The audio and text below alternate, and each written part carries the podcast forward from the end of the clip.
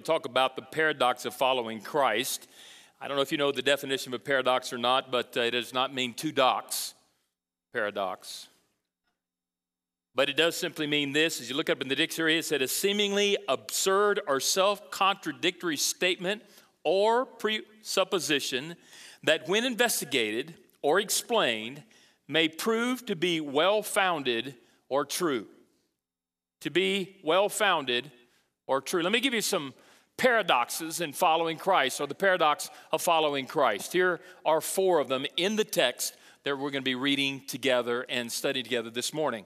Four that appear to be absurd or self contradictory statements, but when you analyze them and evaluate them in the context of the passage that we're going to be studying this morning, you will see that they are very much true. Here's the first that we're going to look at this morning you live by dying.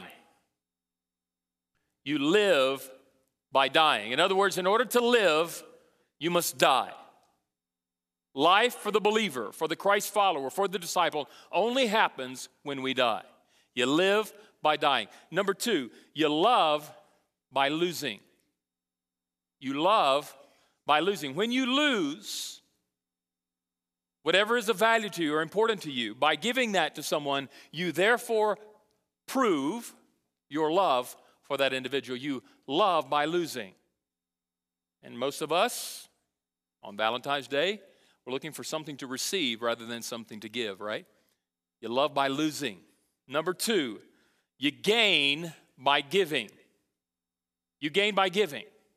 I think a lot of times we'd have a tendency to think, wait a minute, I gain by receiving, not by giving. But according to the text and the passage we're going to be looking at this morning, we're going to see and discover that Jesus says you actually gain when you give. You gain by giving. Number four, and the final one, you're honored by serving. You're honored by serving. When you serve, you are honored. And who of us don't like to be served? But the fact is that Jesus says that those who serve are the ones who are, in fact, honored, those who are valued, those who are esteemed, those who are elevated by God the Father Himself. When you serve, you are going to be honored by the Father. So, in serving, you are then honored. Seemed like paradox to me. How about you? seems a little bit conflictual with that which the world is trying to teach us and to cause us to seek to evaluate and to value our lives accordingly. And so we learn in this text in, in John chapter 12, beginning with verse 20 through 29 together, that there is a paradox for those who are disciples in following Jesus. Let's stand in honor of God's word this morning. Let me read it to you as we read together, and the words on the screen in our series number seven as we seek to follow the example of Christ. He is going to give us an example this morning not just tell us what he wants us to do. It's great, I think. One of the beauties about being a Christ follower is that he's not some professor in a classroom telling us how to do it. He actually did it. And in doing it, he says, Follow my example. Let me model it for you as I become the master of your life. Notice what he says in John 12, 20 through 26 together. Now, among those who went up to worship at the feast were some Greeks. So these came to Philip, who was from Bethsaida in Galilee, and asked him, Sir, we wish to see Jesus. And Philip went and told Andrew. Andrew and Philip went and told Jesus. And Jesus answered them, The hour has come for the Son of Man to be glorified.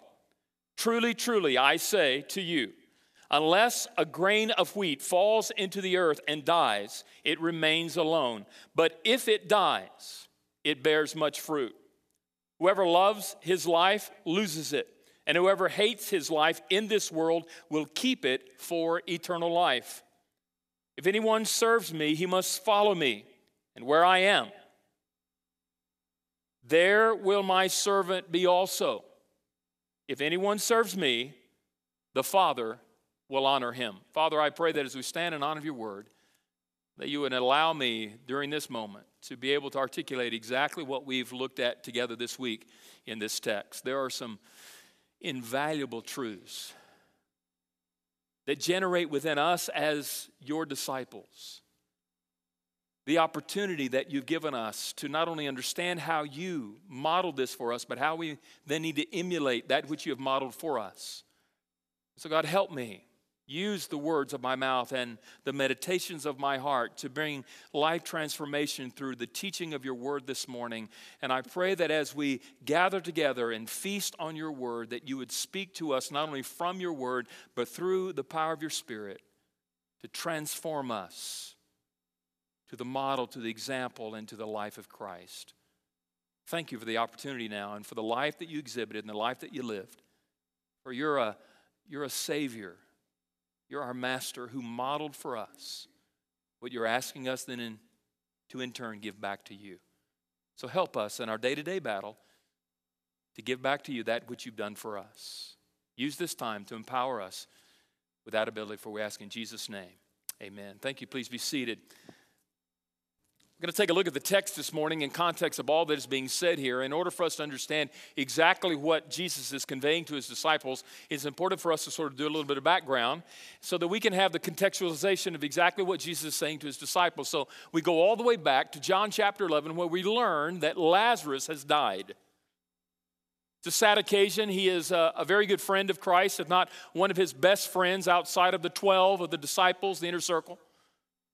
And uh, he first learns about Lazarus by a word that is sent to him indicating that he is probably close to death. He is ill. But he delays in his coming, and as a result of that, Lazarus dies, and they hold a wait for Lazarus. And Jesus, the Bible says, gets there four days later. Four days later, he arrives. As he arrives on the scene, he learns of the death of Lazarus. We're told that he weeps because he is lamenting the death of his friend, but he has already told his disciples that Lazarus has not died unto death and that he is to glorify the Father through this incredible miracle. And so he comes on the scene and he tells the people who are there gathered around the memorial, he says, Roll away the stone. And they roll the stone away at his command. And then Jesus prays to the Father that the Father would be glorified. And based upon this prayer, he then says, Lazarus, come forth. Lazarus raises from the dead and he hops out of the tomb, still bound by the cloth and on his mouth. Can you imagine being there, witnessing that? Now, keep in mind there are friends, there are family members, there are community members, there are people who maybe know the family, who not know the family. There are people who have been following Christ. So there's a large crowd of people who are there of various faiths and various beliefs about Jesus. Some have gathered there to, to mourn the death of their friend. Some are basically there just as spectators because they've heard Jesus is in town and they're looking for a miracle. And they're not disappointed. And Jesus says, Loose him, let him go. And they do that. It's a miraculous thing. And word gets back to the religious elite who are politically motivated in keeping Jesus down. And finally, one steps up to the plate and he says, It's better that one die than for the nation to die in peril. Seems reasonable to everyone there, and so they began to plot the demise or the death of Christ. They're going to kill him. And they put a bounty out on his head. They want to know about where he might be located so they can arrest him and put him to death. It's a bounty out on Jesus' head. Well, then we move into uh, John chapter 12, beginning with verse 1 through 8, where we learn that Jesus then travels back to Bethany, where Lazarus is, is now, having been raised from the dead, is living with his sisters and his friends and his relatives. And uh, we, we learn of Mary anointing his feet with this precious perfume. And we know the debate about that. She's anointing him for burial. And then we learn in the passage, I think verse 9 through verse 11 or 12, where we learn that, that uh, the religious elite are not only plotting the demise or the death of Christ to kill him, but they don't like the influence of the testimony of Lazarus. I mean, imagine Lazarus having been raised from the dead after being dead for four days. Everyone knows it. He's already had a stamp of a, a seal of approval from the, from the religious already that he was dead. And he's been raised. There's no way they can, they can deny the fact that he was dead, but now he's been raised by Christ from the dead. And he goes out and begins to witness this incredible witness, and he has great impact on his community. And many come to faith in Christ because of his resurrection from the dead and the power of Christ. And so they convey among themselves and they convene and they decide, you know what, we got to put Lazarus down too, not just Jesus. I mean, he's a, he's a powerful witness for the Lord.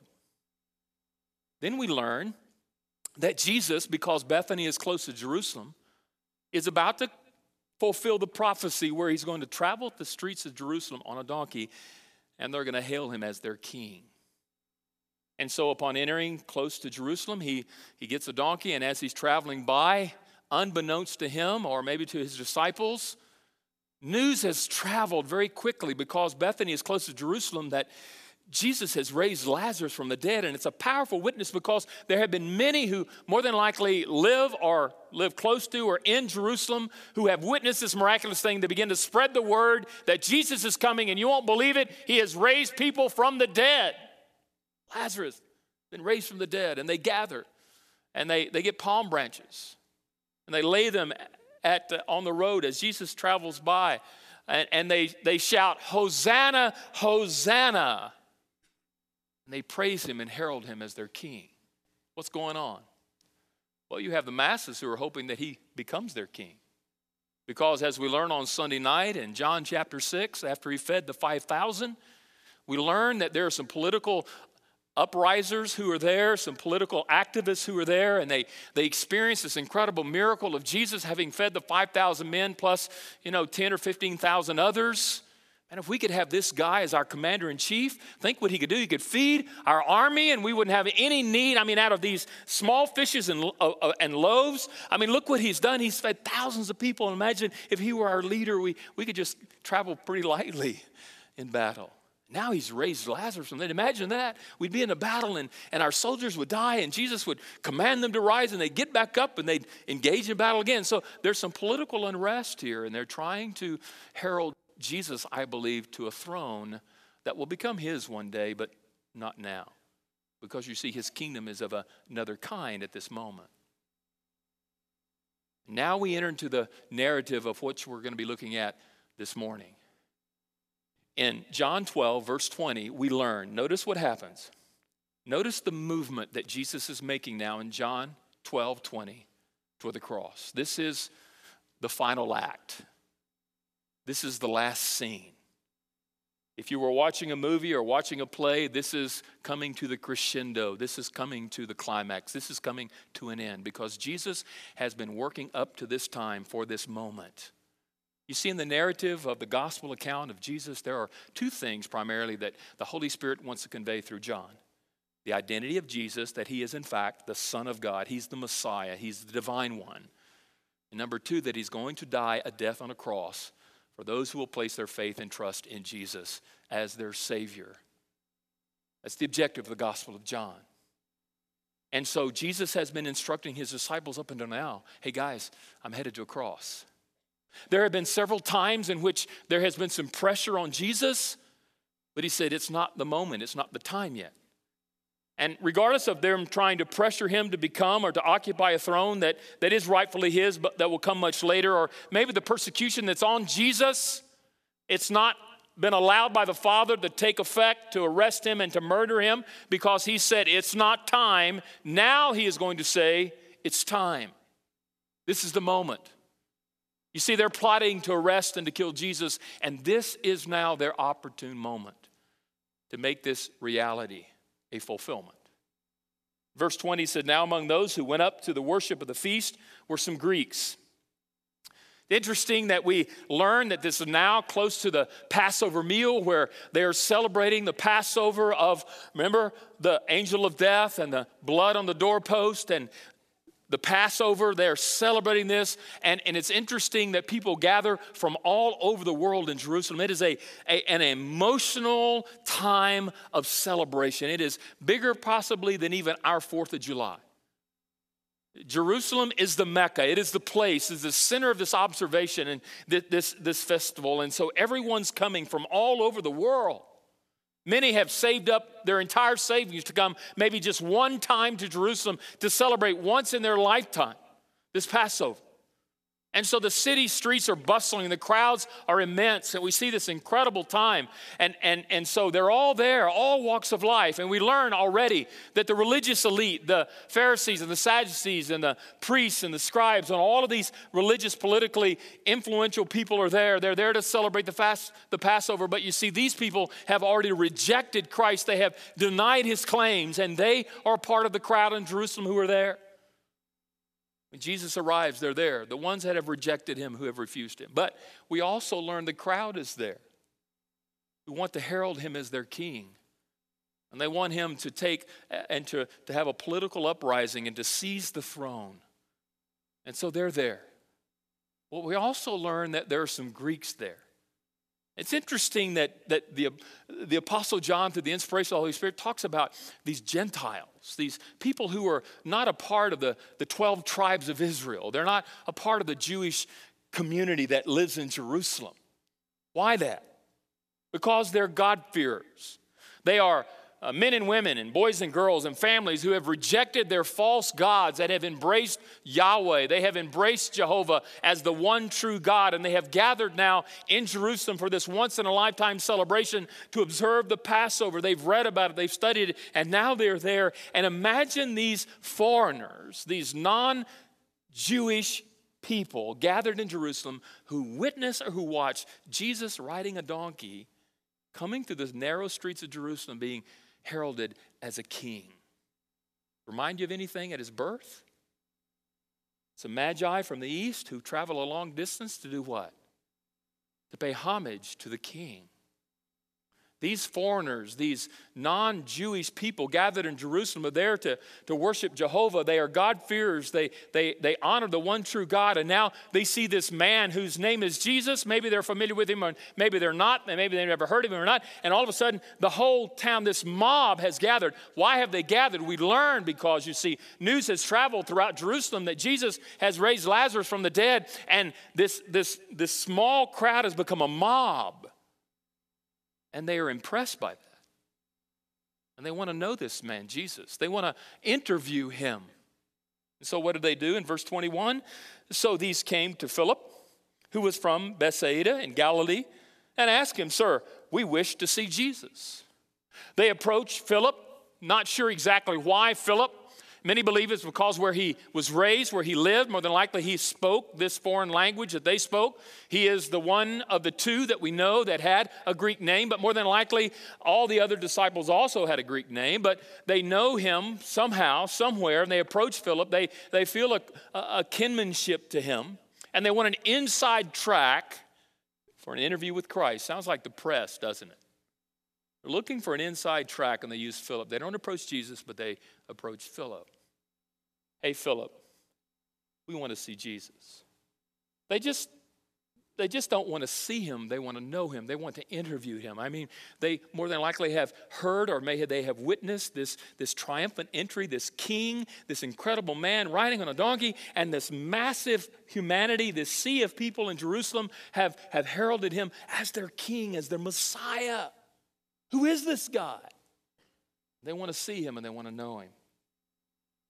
And so, what do they do? Well, uh, Andrew's not quite sure what to do after Philip approaches him and says, Hey, these people are here. You see, this is unprecedented. This is not something that's usual. It's very unusual. They have not been sent to the Gentiles yet. Jesus has had a couple encounters with some, some foreigners, but for the most part, his message has been simply to Israel, to, to, to those who are of the 12 tribes of Israel. They are aware that they are the select, the anointed, the appointed by God to receive the Messiah, and they're now asking, Hey, we want to meet Jesus. And so he goes to Andrew, who's the brother, and says, Hey, bro, what's going on, man? I don't understand. These guys over here, they're foreigners. They want to see Jesus. They want to interview him. They want to know him. What do I do? Well, they convey and uh, convene a, a, Baptist meeting there between the two, and they decide, let's go check it out. Let's go see Jesus about this. Let's don't make this decision on our own. You know what I would say? That's pretty good advice. Never go in a direction, never make a decision without first consulting the master. And so they go to him. Hey, Jesus, there's some Gentiles up here. We think they're Greeks. Uh, they're God-fearers. They've asked to interview you. What do you think?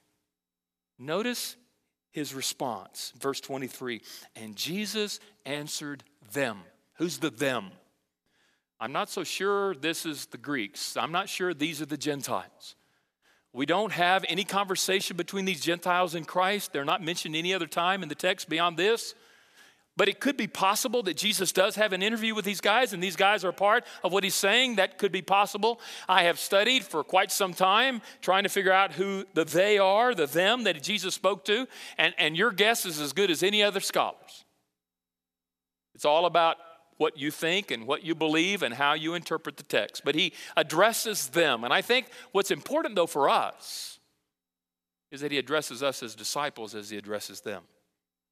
And notice what he says to them The hour has come for the Son of Man to be glorified. He identifies himself as the Son of Man. That is one of his favorite titles, especially in the Gospel of John and the other Gospels. And it is a, a, a, title that he uses often because it is a title that, that those of the 12 tribes of Israel, those who are his brothers, uh, understand that he is identifying himself as the Messiah, as the anointed one, the one that they are awaiting and anticipating and looking forward to come. I am the Messiah. I am the one. I am the Son of Man. But notice he said, The hour has come the hour has come for the Son of Man to be glorified. You see, Jesus, for quite some time, has been saying, It's not time. But now he's saying, This is the moment. The time has come. This is the final act, the final chapter of my ministry and of my message. And everything changes for Jesus from this point on. He understands and he realizes that soon he's going to be arrested, he's going to be tried, he's going to be convicted, he's going to be murdered on a cross by those who despise him and those who've rejected him. He knows that. But he seems to be okay with it. Why is he okay with it? Because he's well aware that this is the part of the purpose and the plan that God has for his life from the very beginning as to why he was conceived in the womb of a virgin named Mary, why he was birthed, and why he was taken to this point in his life, in his ministry, and his message to fulfill his mission to die for the redemption of a lost humanity. And he understands and realizes that in spite of their hatred and their anger and, and, and the despise and the discontent they have with him, God is fulfilling a purpose and God is filling a plan. I wish we had time to talk about that a little bit more, but let me just throw a thought out here to you. There are times when we go through hardships and trials and difficulties. And the reason we go through those is because God has an, an ulterior motive. He has a plan, He has a purpose that He's, he, he's bringing into our lives and into the lives of those that our lives touch. There's always a purpose for persecution or for pain or for circumstances or situations, God is always at work and God is about to work through these haters of Jesus to fulfill his purpose and his plan. And so a movement is beginning, and Jesus is well aware now. He is discerning this is the moment, this is the time. I am coming to the very conclusion of my ministry. My message and my mission is about to be accomplished. And now notice the message that he addresses to the disciples. He says to them, Truly, truly, I say to you. Jesus is speaking into the life of his disciples. And Jesus has every right to speak into the life of disciples. Why? He is their master. He is their Lord. He is their Messiah. He is their Savior. He has every right to speak into their lives as He has a right to speak into our lives if He is our Master, our Savior, and our Lord. This weekend we were up at, uh, or down, actually not up, we were down in uh, uh, Texas celebrating uh, the uh, fifth birthday of our twin granddaughters. They're five are beautiful little girls. They have blonde hair. Uh, they're models. They've already made some money modeling. Uh, there's some photographs of them, and, and they, they have this. They have a, an agent and all that. I mean, they're gorgeous. They're about this tall. If you haven't seen them, uh, you'll see them at some point. My son's a pastor too, so he works on Sundays just like I do. And uh, sometimes they're here, but you can't forget them. And everywhere we go, people look at them because they dress alike. And you go to a restaurant with them this weekend, everybody's looking at them. I mean, they, they attract a lot of attention. And uh, I believe it was Avery who's a little more spunky than Addie. Now, you got to know them apart because one of them has curly hair and one of them has straight hair. Right, babe? Avery has the curly hair, Addie has the straight hair. And this was the weekend that Doc got it right every time. Sometimes I miss because I'm, I'm talking fast, but Avery came up to me and she was she was doing something. I said, "You can't do that." I mean, she's this little, five years old. You're not the boss of me.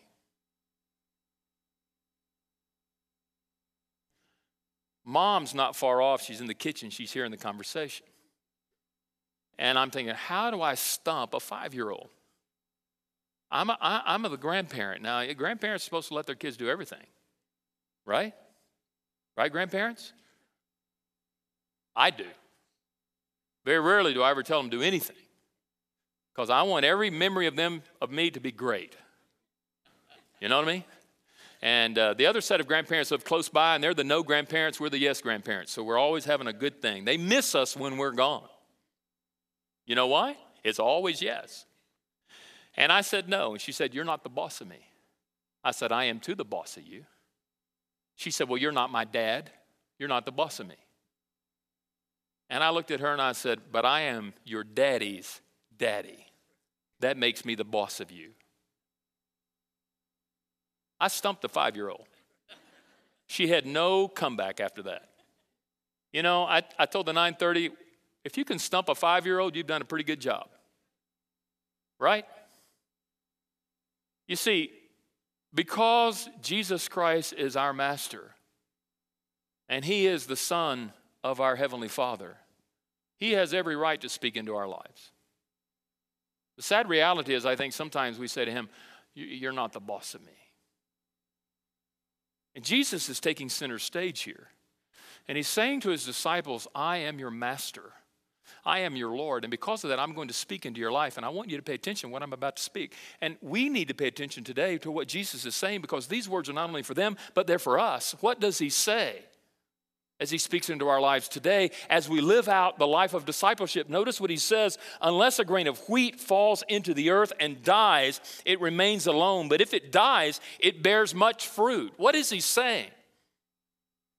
I'm not a farmer. We've already identified that with, the, with, with a farmer right up front. But I do know by, because of research that, that, that unless this grain of wheat dies as it's planted into the earth, it will not produce or yield a harvest, it must die. And what Jesus is saying by this is that because I must die, the one and only piece of grain that must die on a cross called Calvary, where I will take upon myself your sin against the Father and die in your stead, you will live.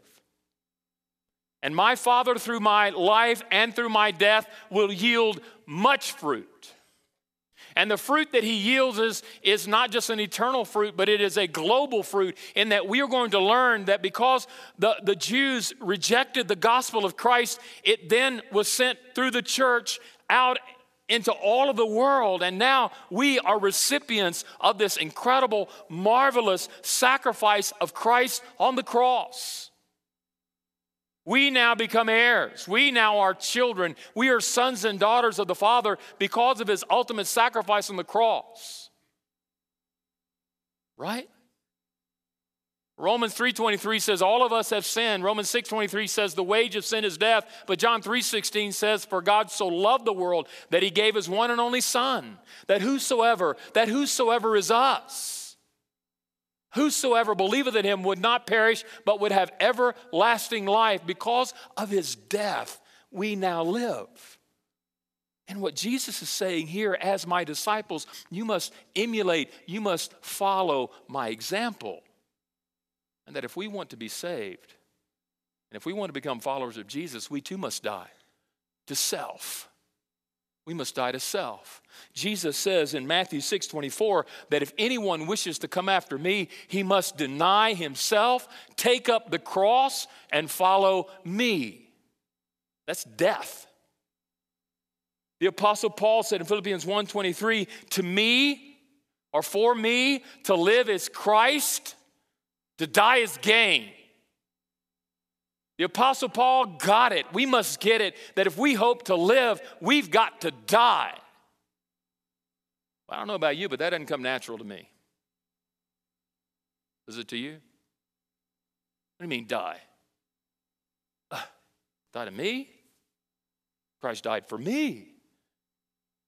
And have you ever heard anybody say, if you were the only one that was a sinner that needed Jesus, he would have died for you?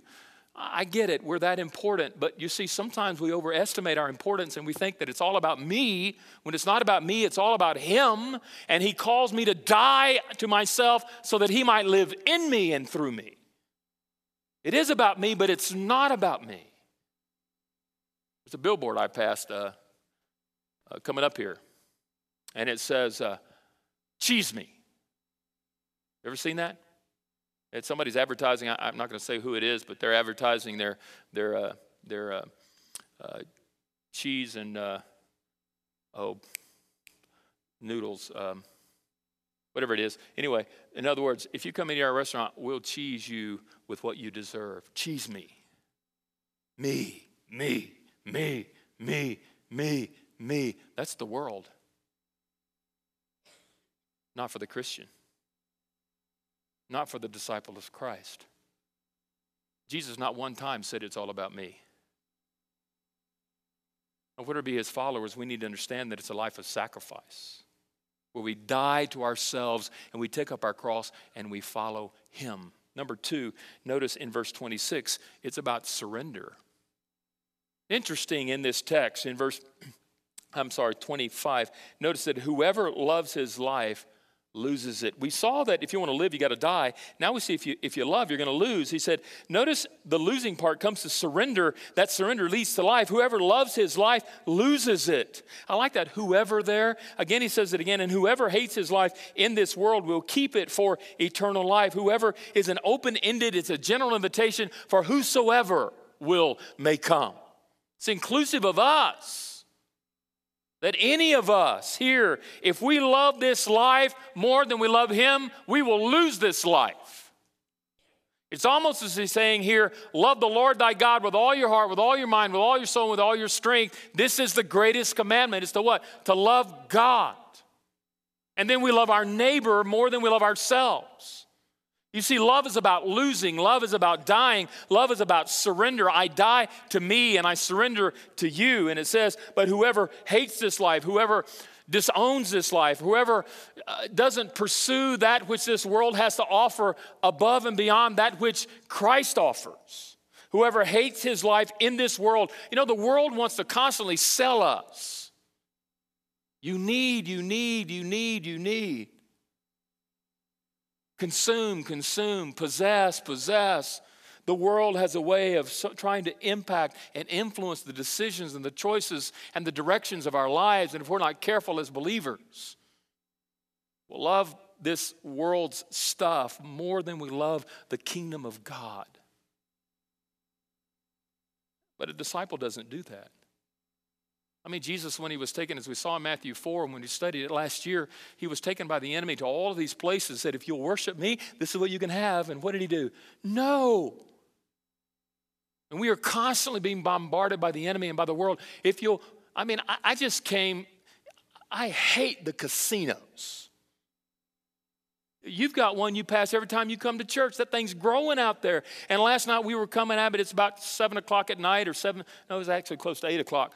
We didn't leave till two thirty because we got to see the twins play their first soccer game and Caden play in his upward basketball game. We didn't leave there till about two forty-five, and it's a six-plus hour trip. Depends on how many stops you make. But we were coming up, and Patty said, "Don't look," but I wanted to look because I saw the cars, and I'm thinking, what kind of idiot would go there? Really? to spend your hard earned money on what? And I saw all the cars there. There are more people down there on Saturday night there are in church on Sunday morning. Why? The glam and the glit and the promise of the world, what? The promise of the world has buy, you know, get, get, get, spend in order to receive. Uh, people, don't you realize that you go down there to give them your hard earned money to do what? To keep those lights on? Because if they gave everybody money that came in there, they would be broke. I like the church. It costs money to build those facilities and keep those lights on and pay the bills of those people that are, that are behind those counters. They have families just like you. And it was a sad day when we voted them into existence, in my opinion, this close to Wichita. And yet the world keeps offering all that and people are flocking to it. Why? Because they love the things of the world more than they love Christ. And we must be kingdom pursuers. And our number one agenda and our objectives and our goals with our life is God the Father, God the Son, and God the Spirit working through us to build up His kingdom. For our love for Him is greater. You know what? I pass by that, by that thing all the time. Uh, there's one uh, uh, just north of uh, Texas and Oklahoma border. Anybody know about that one? I've watched that thing over six years being built. When we first moved here almost six years ago, it was an ugly building. And now they put a facade on it to make it look like part of the, uh, of the seven wonders of the world. There's London and there's Paris and there's Rome. You know what I'm talking about? They've built that since I've been here. And it's all a facade because behind all that facade and that camouflage is still an ugly building with not too many bright people in there spending their money buying into the facade. What this world has to offer isn't of value to us. I don't, I don't pass, uh, every time I pass there, I'm not tempted to stop. Why? It has no value to me. I'm not t- tempted one bit. And so we need to make sure that our love is in the right spot. Or we're going to buy into what this world has to offer. And when we do, we forfeit more than we get in return. Notice the submission that he talks about in verse 26. Submission leads to fellowship, and it's here that we learn that you gain by giving. If anyone serves me, he must follow me. In order to follow Christ, what does it take? You got to be submissive. He has a right to speak into our lives, as we mentioned already, and he has a right then to, to, to dictate and determine where we go, how we live, what we think, what we feel, what we say where we belong, where we don't belong, who we relate to, who we don't relate to. He has every right to dictate and determine those things. Why? Because we're following Him, and He is our Master, He is our Savior, He is our Lord, and anyone who serves Him, who follows Him, must follow the example of Christ. He set the example for us. He was obedient even unto death. And sometimes we say, Lord, I can't go there because that's asking too much. You're wanting me to die to what? You're wanting me to give up what? You're wanting me to stop what? Nah, not today. But he says, If anyone serves me, he must follow me, and where I am, there will my servant be also. It's interesting to me that Jesus says to us that if we want to be where the Father is, we must submit to his leadership and his direction so that as we do, we then join him where he is so that we can be about what he is doing and experience a relationship with him that we would not experience otherwise. Where I am, there will my servant be. Where are we going to be? Where he is, doing what he's doing, becoming what he is becoming. Jesus said there was a conflict and controversy. One, uh, two of the disciples, you know, they they were there, and mom came to Jesus and said, Hey, Jesus, I want my boys to sit one on your right and one on your left. You know the story? He said, I can't grant you that. That's already been determined by my Heavenly Father. He's sovereign. He's already dictated and determined who's going to sit on my right and left. And you don't really know what you're asking for anyway, but the disciples got wind of it the other 10 and they started arguing among themselves about who was going to be the greatest. Sound kind of like a Baptist business meeting or maybe a life group class. Who's going to be the greatest? And Jesus said, What? The greatest is the what? The greatest is the what? The least. Who is the least? The servant. And Jesus said, I have every right to be served, but let me tell you something, boys. I didn't come here to be served, I came to serve. And Jesus is saying to us, as he's saying to them, you want to be great, you need to serve. Why? Because there's honor in service. You want to be the greatest, become the least, become the servant of the others. And yet, most of us, honestly, come on, we want to be served. We want to be served.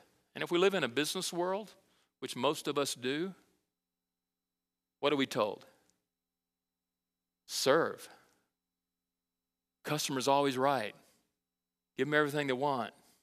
Never tell them no, like my granddaughter. Because if you don't provide the service, what happens? They go somewhere else. Sound like church, isn't it? I said it sounds like church, doesn't it? Yeah, you don't serve me, I'll go somewhere else. Why? Because there's plenty of other churches that'll serve me. The problem is they can't keep up with it. They can't. And they're, they're, they're kicking up dust and they're trying as hard as they can to serve all the people that they've gained because it's all about service. Now, don't get me wrong, I'm not saying we shouldn't serve each other and we shouldn't provide the best that we have. But we should come with an attitude of being like Christ. And we should come to serve as we submit. Lastly, notice the service that leads to reward and recognition. It says in the last part of verse 26 if anyone serves me, the Father will honor him. If anyone serves me, the Father will honor him. Where's our recognition? Where's our recognition? We all like to be recognized. We all like to be applauded. We all want to be at the head of the table and at the banquet and saying, Well done. But the greatest honor is the honor we get from the Father. From the Father. The Apostle Paul knew that, and he said in 2 Timothy Christ, who is to judge the living and the dead by his appearing and his kingdom. He says, Preach the word. He's speaking to the church. Be ready in season and out of season, reprove, rebuke, and exhort with complete patience and teaching. For the time is coming when people will not endure sound teaching, but having itching ears, they will accumulate for themselves teachers to suit their own passions and will turn away from listening to the truth and wander off and to miss.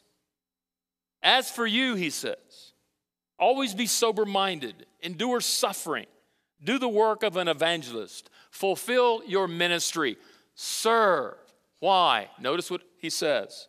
For I am already being poured out as a drink offering, and the time of my departure has come. I have fought the good fight. I have finished the race. I have kept the faith. Henceforth, there is laid up for me the crown of righteousness, which the Lord, the righteous judge, will award to me on that day, and not only to me, but also to all who love his appearing. Jesus constantly referenced the end times. Always. For one of these days, the trumpet of God will blow, and the dead in Christ will rise, and those of us who remain will be caught up together with him in the clouds, and we will be forever with the Lord. No one may see, no one may recognize, may, no one may applaud you, but He sees and He knows. And He rewards because He remembers what you do for Him, not for yourself or for others, but for Him. Watch your motives. And as you run a good race, you fight a good fight, you finish your course, and you leave this life either through death or for the rapture, you're going to stand before Him. And I want Him to say, as I know you do, Well done, thou good and faithful servant. There's recognition and reward in faithfulness. Be honest about your faithfulness and make sure you're faithful. Because I'm not so sure I'm as faithful as I think I am. But then again, neither are you, and neither are we. As we look through the eyes of Jesus, I wonder what he says about our faithfulness in following him. Let's pray. Thank you for joining us for this broadcast of Immanuel Baptist Church. Immanuel is located at 1415 South Topeka in Wichita, Kansas, and is easily accessible from all parts of the city and surrounding areas. Every Sunday morning, Immanuel offers two worship services. The first service begins at 9:30 a.m. and offers a contemporary worship setting in a casual and relaxed atmosphere. Our second worship service begins at 10:50 a.m. in our worship center and is led by the Immanuel Choir and Orchestra. Both services are centered around strong biblical teaching where the Bible is presented in a clear and relevant way. Life groups for children and adults of all ages are provided at 9:30 a.m. and 10:50 a.m. For more information, please visit our website at www.ibcwichita.com. That's www.ibcwichita.com.